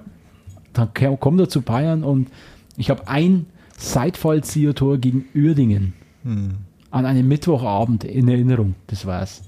Also ich habe die Statistik hier, er hat tatsächlich in seiner Zeit bei, Brei, bei Bayern drei Tore geschossen. Schopperpapa. Von neunzehnhundertvierundneunzig bis sechsundneunzig. Der Papa hätte zu einem Herzensstürmer werden können. Hätte? Ja. Ich, also den, ich habe das damals auch sehr geil gefunden. Der war in dieser Generation von den Franzosen, wird der Wahnsinnige vom Man U geheißen. Eric Cantona. Eric Cantona. Übrigens Filmtipp, da gibt's einfach mal googeln, was es für Filme gibt mit dem, wenn der mitspielt, ist normalerweise ziemlich geil. Nach seiner Karriere Schauspieler. Ja, ja, ja. Wie einige, die in der Premier League performt haben. Der Vinnie Jones, glaube ich, auch, gell? Und äh, meistens... Äh, die Axt. Die Axt. Ja. Meistens spielt er dann sich. Nee, aber, ja. Nochmal der Adolfo. Er hat, glaube ich... Looking for Eric, das habe ich gesucht im Film. Looking for Eric. Wund- wunderbarer Film, wo äh, Eric Cantona quasi als Geist einem, ähm, ja, einem verzweifelten Manchester United-Fan erscheint und ihn leitet. Wunderbarer Film. Der, der Cantona hat bei, bei, zu irgendeinem großen Turnier oder glaube ich auf Eurosport sind immer so kleine Clips gekommen, wo er Weltklasse. So, so ein Studio gehabt hat, und dann hat er auf seine Art und Weise irgendwie den Fußball erklärt. Das war Weltklasse, oder? Ja, Weltklasse. Aber Valencia, ja, also hat nichts auf die Kette bekommen. Ah, jetzt fällt mir noch eine ein. Wie, wie, wie hat der Bernardo? Den Sekut, der hat, der hat überhaupt jemals. Nein, der Bernardo war der Mittelfeldspieler, aber den, Ach, wir sind ja bei der Marcinho. Marcinho, das waren. Der Marcinho, ja. Der ist, den, der ist unterm Erich Ribbeck damals gekommen. Ja, nix, nix. Ja, aus Südamerika, da waren einige Fehlgriffe dabei. Da. Ja, aber ich muss sagen, also war sehr erfolgreich und ich will mich jetzt extrem wahrscheinlich in die Nesseln setzen von allen Bayern-Fans, wenn ich den Namen nenne. Aber ich habe den nie, ich habe das nicht anschauen können, was der Fußball gespielt hat, der Dieter Hoeneß. Also der war zwar, klar, der hat seine Birne an jeden Ball dran gehalten und mit das berühmte Turban-Tor, Pokalfinale gegen Club, ja, aber der, wenn einen Ball gehabt hat, der hat bloß rumgestolpert. Also wenn es der in die Bundesliga geschafft hat, keine Ahnung. Aber er, er hat seine Tore gemacht. Beschwerden und äh, Protest, Protestnoten mit dem Podcast at ohnetz punkt de zu Händen Stefan Borani. Okay. Ja. Nee, aber jetzt mal ehrlich, Dieter Hoeneß, schaut sich mal ein paar Clips an. Ich wollte gerade sagen, den, den muss ich auf YouTube anschauen, das war vor meiner Zeit. Also, der Horst Rub, Rubesch war da äh, Filigrantechniker dagegen. Das soll was heißen. Ja, aber seine, seine Buden hat er gemacht, gell? hundertzwei Tore für den F C Bayern. Mhm. Ja, nein, ich sage ja, ich sag ja, er war extrem erfolgreich, aber sobald der Ball am Fuß gekommen ist, ja, ich meine, der Klinsmann hat ja einen Mannschaftskreisen, das wollte ich gerade übrigens noch sagen, der Klinsmann hat ja einen schweren Stand in der Mannschaft gehabt. Er war ja der Flipper. Flipper. Weil der Ball immer weggesprungen ist beim Stoppen. Mhm. Das ist natürlich schon bitter. Wenn du dann beim F C Bayern spielst, dann sollst du das Ding stoppen können. Der Hashemian würde ich mal noch so einen... Der Hubschrauber. Der Hubschrauber, ja. Hashemian. Also man muss schon sagen, beim F C Bayern, wenn du als Stürmer hingehst, du musst schon sicher sein, dass, dass du was kannst oder dass du deine Leistung bringst, weil wenn nicht, dann hast du deinen Ruf schnell weg. Ich glaube, dass viele einfach auch gedacht haben, ehrlich, F C Bayern will mich? Ernsthaft? Ja, Scouting war damals zu der Zeit noch nicht auf dem Stand. Etwas hemdsärmeliger als heutzutage, kann man so sagen, glaube ich. Ach, den holen wir. Der hat gegen uns Tore geschossen, ja, den holen wir. Das war ja lange Zeit die Transferstrategie des F C Bayern. Wer gegen uns gut spielt, den holen wir. Wer war der Erste, wisst ihr es noch? Wo das losgegangen ist, der erste große Vorwurf an Manager Uli Hoeneß, obwohl am Schluss war er da noch gar nicht Manager. Borussia Mönchengladbach, blond, ja. Rechts außen oder ja. Links außen. Del Haye. Kalle Del Haye. Ja. Der dann auch auf der Bank sitzt und gesagt hat, wir haben es bloß gekauft, um Gladbach zu spielen. Genau so war es. Wie lange war der bei Bayern? Ein Jahr? Ich glaube, er war schon länger, ja, oder? Länger. Aber es sollten gespielt. Gut, also jetzt haben wir äh, ein paar sehr erfolgreiche Stürmer gehabt, äh, ein paar Herzensstürmer gehabt und eine ganze Liste von Stürmern, die eben nicht so gut funktioniert hat. Das widerspricht so ein bisschen unserer vorigen These, dass der F C Bayern immer ein Stürmerverein war. Und wir müssen die Folge nochmal von vorne aufnehmen, bitte. Da müsst ihr jetzt durch, wir fangen nochmal bei Null an. Nein, Schmarrn, machen wir nicht. Ähm, ja, wahrscheinlich ist es normal, wenn du entsprechend viele Hochgeräte hast, die halt auch treffen, die, ähm, die eine super Rolle spielen, dass halt auch welche dabei sind, die, die nicht so gut performen. Und wir haben vorhin in der Pause kurz drüber gesprochen und der Fabian hat es auch gerade angedeutet, das Scouting war natürlich früher auch was ganz was anderes wie heutzutage. Du hast heutzutage natürlich dank Internet und Co. einfach auch ganz andere Möglichkeiten, das viel intensiver zu machen auf allen Kontinenten. Und früher war es halt tatsächlich oft so. Hast du immer das Gefühl gehabt, wenn die Bayern gegen jemanden spielen und da hat der einen Stürmer, der spielt stark, dann kommt, kam der Uli. Die ausgeleuchtet werden, bevor ja, man ja, überhaupt ja. einmal den Berater kontaktiert, gäbe es denn eine Möglichkeit. So findest du dann vielleicht zum Beispiel raus, dass ein Eric Maxim Choupo-Moting nicht bloß ein sehr solider Stürmer ist, sondern auch einen tollen Charakter hat und dieser F C Bayern-Mannschaft toll also, helfen kann. Ich glaube, beim Eric Maxim Choupo-Moting ging jetzt das Scouting nicht ganz so tief, aber wenn die jetzt einen Spieler holen, den vorher keiner kennt, ich kann mir vorstellen, dass bei einem Mathis Tell, bei einem äh, Rian Grafenberg oder bei einem Jamal Musiala, wie sie die geholt haben, da wird ja, wie schlafen die, wie ist der Freundeskreis, Wie, wie sind die Eltern, wie verhalten sich die Eltern und so weiter, in welchen Kreisen bewegen sich die Eltern. Also das ist ja praktisch, da wird ein Profil erstellt, ja, grenzwertig, aber... Erfolgreich. Ja, ich glaube, nur so geht es in der Spitze, wenn du wirklich die Spieler entdecken willst, die noch keiner kennt oder die viele am Schirm haben und das Talent sich dann entscheidet, dann geht es darauf an, wer war als erstes da, wer war am schnellsten, wer hat die überzeugendsten Argumente. Ja, da musst du einfach, ich glaube, dass, dass das gute Kicker sind. Aber ich glaube, das reicht nicht mehr. Ich glaube, man darf da nicht vergessen, dass es auf einen Jamal Musiala, also einen jungen, hochtalentierten Spieler, der schafft, kommen halt wahrscheinlich zehn, ja. fünfzehn, zwanzig, mindestens genauso hochtalentierte junge Spieler, die es aber halt nicht schaffen, aus anderen Gründen, weil sie zum Beispiel mit siebzehn schon meinen, sie sind jetzt alle der nächste Lionel Messi, weil sie dann mit achtzehn schon meinen, das dicke Auto und das Party machen ist jetzt irgendwie wichtiger, als zum Training zu gehen. Und deswegen glaube ich schon, dass das fußballerische Können, egal ob jetzt bei Musiala oder, oder Schupo, das ist natürlich wichtig, das ist die Basis, aber das allein bringt da gar nichts. Du, nee. musst, du musst wirklich diesen Charakter haben, ja. um dich dann auch langfristig bei einer Mannschaft wie Bayern durchsetzen zu können. Ansonsten ja, gehst du wieder zurück in die zweite, dritte Liga, da gibt es ja genügend Beispiele. Du siehst es ja immer wieder oder hörst es ja immer wieder eben von so Spielern wie Musiala, die dann durchstarten, dass eben da das Elternhaus stimmt, ja, und dass die dann demütig sind und dass die eben nicht Flausen im Kopf haben wie andere, die zwar auch unglaubliches Talent haben, aber halt einfach charakterlich nur das Zeug zum Profifußballer haben. Aber ich wollte jetzt trotzdem nochmal einen Satz sagen zum Scouting. Ähm, Max Jakob Ost hat ja in seinem super Uli Hoeneß ähm, Podcast ganz am Schluss, als er den Uli Hoeneß dann selber interviewt, erzählt der Hoeneß dann die... Spoilerwarnung bitte. Die... erzählt er die Episode, wie sie Sören Lerby verpflichtet haben. Wie sie mit dem Privatjet ähm, zum Spiel fahren und der Lerby hat irgendwie gar nicht gespielt oder so.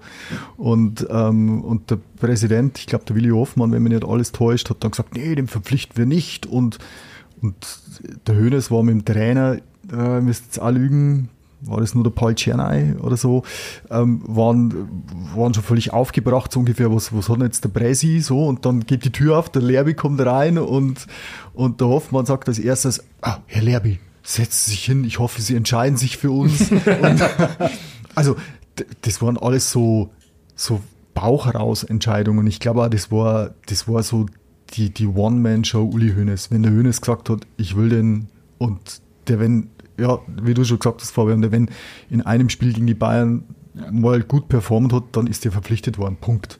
Egal, ob der die letzten fünf Spielzeiten scheiße war. Da dann hoffen wir mal nicht, dass sie Davy Selke verpflichten. Der hat am Wochenende auch gegen Bayern getroffen. Und er hat seine Wechselabsichten. Ja, er will, ja, ja, will nochmal durchstarten. Ich, so ein so Choupo-Moting, so ein Backup. Ich hätte aber noch kurz eine kleine Überraschung von Stefan an der Stelle, weil vielleicht kannst du über das Thema relativ bald mit Max Jakob Ost mal äh, persönlich reden. Echt? Ja, kleine Ankündigung. Okay. Vermutlich Ende Januar wird es eine Lesung geben in Weiden. Max ah. Jakob Ost liest aus seinem neuen Buch Aus Liebe zum uh. Spiel, was die Buchversion ist von seinem Podcast Mammut Mega Projekt ja. Elf Leben, in dem er versucht hat, das Leben von Uli Hoeneß und das Wirken von Uli Hoeneß ähm, in elf Folgen, ich glaube achtzehn waren es am Ende, oder? achtzehn, ja. Teilweise drei bis vier Stunden lang ja. äh, zusammenzufassen. Ähm, und ja, das Ganze wird bei uns hier im Haus stattfinden. Ui, ja, das ist ja toll. Also aufs Buch warte ich tatsächlich und ich bin wirklich, da habt es mir ihr zwei draufgebracht auf den, den Podcast, der war, es, also kann ich nur jedem Fußballfan ans Herz legen, selbst wenn er kein F C Bayern-Fan ist, weil ich finde, er beleuchtet da unglaublich gut die ganze Fußballhistorie und auch seinen Rasenfunk zum Beispiel. Jetzt kürzlich, ja. was mit dem Thomas Bräuch angehört, ich meine, das glaube ich waren knappe drei Stunden oder so. Minimum beim Rasenfunk. Aber auch unglaublich äh, detailliert. Er geht, er, er, er stellt wahnsinnig, macht wahnsinnig gute Interviews und holt aus seinen Interviewgästen alles raus. Also, ja gut, im Gegensatz super. Zu uns recherchiert der halt auch vorher. Ja, der bereitet sich vielleicht vor. Ja, hallo, also... Du schon, du zwei schon. Zettel am Tisch. Keinen. Ein Laptop mit Google. Ja, von mir liegt es auch bloß daran, weil ich schon so alt bin und mir die Sachen nicht mehr merken kann. Nee, aber Max Jakob Ost, Elf Leben, ich habe es ja schon hundertmal gesagt, aber hört euch den Podcast an. Das, ja. ist, das ist nicht nur ein Podcast über ähm, und am Ende auch mit Uli Hoeneß, äh, sondern das ist äh, Abriss der gesamten Geschichte der Fußball-Bundesliga. Da gibt es ja auch Folgen, die musst du mehrmals hören, bis du sie wirklich verstanden mhm. hast. Also diese ganzen Folgen, wo es um die wirtschaftlichen Zusammenhänge ja. oder den Steuerprozess geht. Es ist die unglaublich viel recherchiert, die Kirchkrise. Ja. Ähm, aber na, bis Also ich habe mir jetzt vorgenommen, erstens das Buch natürlich. Logisch. Aber ich höre mir alle achtzehn Folgen irgendwann jetzt nochmal an. Weil da steckt so viel drin, das kannst du gar nicht alles auf einmal äh, fassen. Also. Ja, und er ist ja absolut spannend gemacht. Also man wird da richtig süchtig danach. Also mir ist wirklich so gegangen, ich bin dann extra oft aufs Radl gestiegen, damit ich oft hören kann, so ungefähr. Also Max, falls du das hörst, nicht bloß Eric Choupo-Moting Ultras hier, sondern auch Max Jakob Ost ja, Ultras, so absolut. Muss das sein. Aber bevor wir abschweifen, wir können ja auch Max Jakob Ost hier mal einladen. Ach, hat man ja schon. Also, wenn es interessiert, die Folgen mit Max Jakob Ost. Wie viel waren es? Drei, glaube ich. Drei Stück. Ja, da, äh, ich, da war, ich war, war tatsächlich eine Aufnahme, aber wir haben dann hinterher gesagt, hey, da machen wir drei Folgen draus, weil das ist Wahnsinn. War ich selber noch nicht dabei, sondern nur als Hörer, aber ich kann es auch jedem nur ans Herz legen. Also es sind drei wirklich geniale Folgen. Gut, jetzt haben wir uns, äh, jetzt haben wir Max Jakob Ost mit Lorbeeren überschüttet, wir haben uns mit Lorbeeren überschüttet, wir haben äh, über manch anderen Stürmern äh, keine Lorbeeren ausgeschüttet. Eigentlich nur noch eine Schlussfrage von mir und die äh, geht auf die W M in Katar. Die beginnt am zwanzigsten November, siebzehn Uhr. Jetzt keine abendfüllende philosophische Diskussion hier, aber ganz banal. Wie fühlt ihr euch bezüglich der W M? Habt ihr Vorfreude? Werdet ihr die Spiele anschauen? Ganz kurz von meiner Seite kann ich schon mal sagen, als ja, Fußballtraditionist, Traditionalist, als Fußballromantiker habe ich mit diesem Wintertermin mein Problem. Ich kann mir das in diesen klimatisierten Stadien nicht so richtig vorstellen und ich befürchte, dass es halt die üblichen Winke-Fähnchen-Fans werden. Also irgendwie, ich bin nicht im W M-Fieber. Wie gesagt, völlig unabhängig von dieser sicher sehr zurechtgeführten politischen Debatte. Also ich bin total im W M-Fieber, weil ich aber einfach auch ans, ja, mal abgesehen von dieser W M jetzt, einfach auf den Sport an sich schaue, auf, die, auf, das, auf das Fußballspiel. Und das klingt jetzt krass, echt, aber für mich müssten auch theoretisch keine Zuschauer dabei sein. Ich, wenn, ich, wenn ein gutes Spiel sehe, das mich unterhält mit... Corona hatte schon was für sich. Ja, ne? na, nein, das, natürlich machen Fans äh, was Besonderes aus, ich aber ich, ja. ich will das, für mich steht das Sportliche im Vordergrund und ich freue mich auf diese W M, was, was abseits des Sportlichen echt spannend wird, äh, wie so eine äh, wie so Public Viewing am Christkindlmarkt, äh, wie das dann ausschauen wird. Da bin ich echt gespannt, wie das in der Winter-W M hier, wie das bei uns angenommen wird. Aber wenn wir es rein aufs Sportliche begrenzen, ja, kann die Kaderbekanntgabe übermorgen äh, gar nicht erwarten und dann auch, dass es losgeht. Ich ähm, habe jetzt gerade auch, wie du das gesagt hast, an die Geisterspiele während Corona gedacht und ich fand das, natürlich braucht man überhaupt nicht drüber diskutieren, ein volles Stadion ist ein volles Stadion und die Atmosphäre und so weiter, brauchen wir überhaupt nicht drüber reden, aber ich habe das auch sehr genial gefunden, mal mitzubekommen, was am Platz abgeht. Ja. Die Kommandos von den Trainern, von den Spielern. Ja, jetzt wenn man es auf den F C Bayern bezieht, der Thomas Müller, wie er seine Truppe dirigiert auf dem Platz. Also das fand ich schon sehr, sehr äh, genial, das mal mitzubekommen, weil du das halt mit dem vollen Stadion mitbekommst. Und es ist gar nicht so weit entfernt von unserem Kreisliga-Geschwafel, genau. Das wir jeden Sonntag haben. Genau, genau. Was die W M betrifft, bin ich f- bei euch. Also ich, also mir geht es jetzt beim, bei den Turnieren der letzten Jahre immer so, dass Vorfreude, hm, eigentlich nicht, da bin ich zu sehr im Alltag drin. Aber wenn dann das Turnier mal anfängt, dann stellt sich das ein. Und ja, natürlich, und da brauchen wir nicht drüber reden. Ich finde jetzt, ich habe jetzt auf, auf Facebook und Co. auch ein paar Leute, die dann uh, boy, boykottiert Katar und so weiter. Ich meine, es ist. Kind, das Kind ist schon im Brunnen gefallen, also da brauchen wir nicht drüber diskutieren. Die W M findet jetzt statt, da können wir noch so viele ähm, boykottiert T-Shirts anziehen, wie wir wollen. Das nützt nichts. Und ich sehe es aber auch so, ähm, der Jürgen Klopp hat jetzt mal ein gutes äh, Statement dazu geliefert, weil er auch gesagt hat, ja, weil die Reporter gefragt haben, ja, der Harry Kane trägt kein so ein Armband, so ein, ein Regenbogenfarben-Armband und ob das jetzt schlecht ist vom Harry Kane und wo dann der Klopp gesagt hat, hört's halt auf, ich meine, es geht um Sportliche, also die Spieler sind doch an dem Ganzen nicht schuld oder so und, und das ist ja auch zu viel verlangt, dass ich jetzt als Spieler soll jetzt äh, Jamal Musiala mit seinen neunzehn Jahren sagen, nee, ich spiele jetzt da nicht mit. Also das wäre Wahnsinn, ja. Da sind die, die Funktionäre sind dran schuld. Aber mir geht es so wie euch oder wie es der Fabian auch gesagt hat, ich freue mich auf die Spiele, ich freue mich auf, äh, bin auch extrem gespannt, was jetzt nach dem Ausfall äh, vom Werner der Hansi Flick macht. Wer der Choupo-Moting der Nationalmannschaft wird. Genau, ich ja. Also, den brauchst, genau den. Ich hoffe, ich hoffe, ich hoffe, dass der Dortmunder Mukoko mit äh, geht. Ich hoffe es ja. inständig und äh, viele Grüße nach Bremen, aber Fülle, Lücke, ja, ich weiß nicht. Also du ja, hast ja. einen richtigen Ansatz äh, gewählt. Man darf jetzt, um das politische Thema abzuschließen, du darfst nicht, äh, die, die Erwartungen an die Spieler, die dürfen, die darf man nicht überfrachten. Also ja. du kannst nicht, der Nico Schlotterbeck, glaube ich, hat das letztens im Sportstudio ganz gut, ja.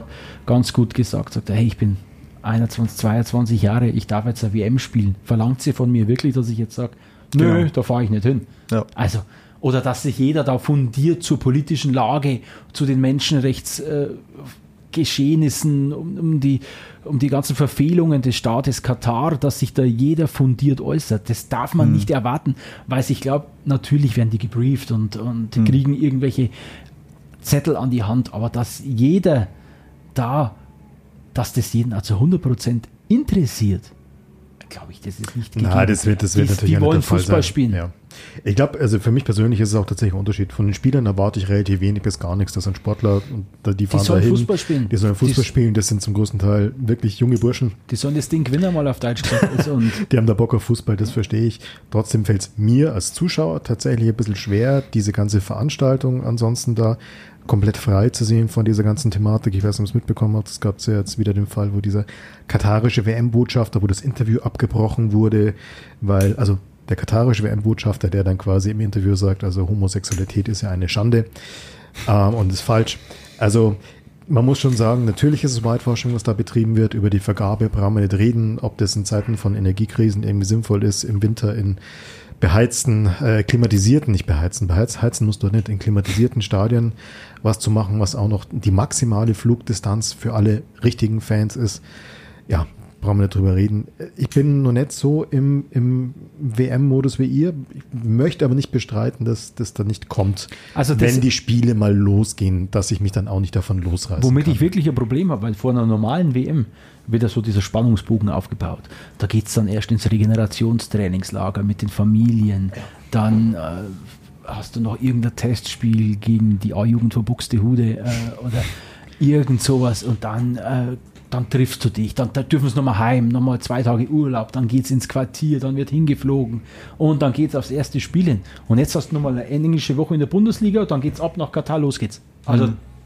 das ist das, ja. wo ich ein wenig ein Problem habe. Ja, du, du siehst ja auch, also das betrifft ja jetzt nicht bloß äh, Deutschland mit Werner vorne in, im Sturm, sondern es sind ja jetzt einige Spieler, die verletzungsmäßig ja, ja. betroffen sind. Wo, wo du die einfach entweder nicht, nicht teilnehmen können oder wo noch nicht klar ist, ob sie teilnehmen ja. können. Also der, der Fonsi, Alfonso ah, Davies, schaut nicht so schlecht aus. Ja? ja, okay. Aber ja, es ist klar, es ist völlig ungünstig. Aber jetzt von den klimatischen Bedingungen her finde ich es allerdings, also es hat ja damals, wenn ihr euch erinnert, die W M in den U S A war ja ähnlich. Da war ich jetzt nicht dabei. Nee, das, ja, ja, das war vierundneunzig und die äh, haben aufgrund der Übertragungszeiten in Europa haben es, glaube ich, immer mittags spielen müssen. Mhm. Und das waren auch, oder in Mexiko damals mit Höhenluft, also Mexiko sechsundachtzig wohl, ja. wohlgemerkt, siebzig kann ich mich nicht mehr erinnern. Aber ich denke, das, das A sind es Profis und B haben alle Mannschaften dieselben Bedingungen. Insofern, denke, wird der Berti Vogt gesagt, da müssen sie halt schnell rennen, dann haben sie einen Fahrtwind und oder um Hermann Gerland zu zitieren, bevor wir über Belastungssteuerung reden, müssen wir erst einmal belasten. Ja. Oh Gott.